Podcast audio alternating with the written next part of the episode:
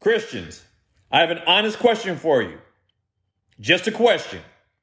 In John 3:16, why did Jesus say that God so loved the world?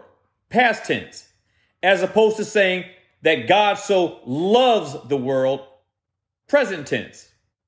Why did Jesus say loved, L O V E D, instead of loves, L O V E S? Just asking. Don't rip my head off for asking a question.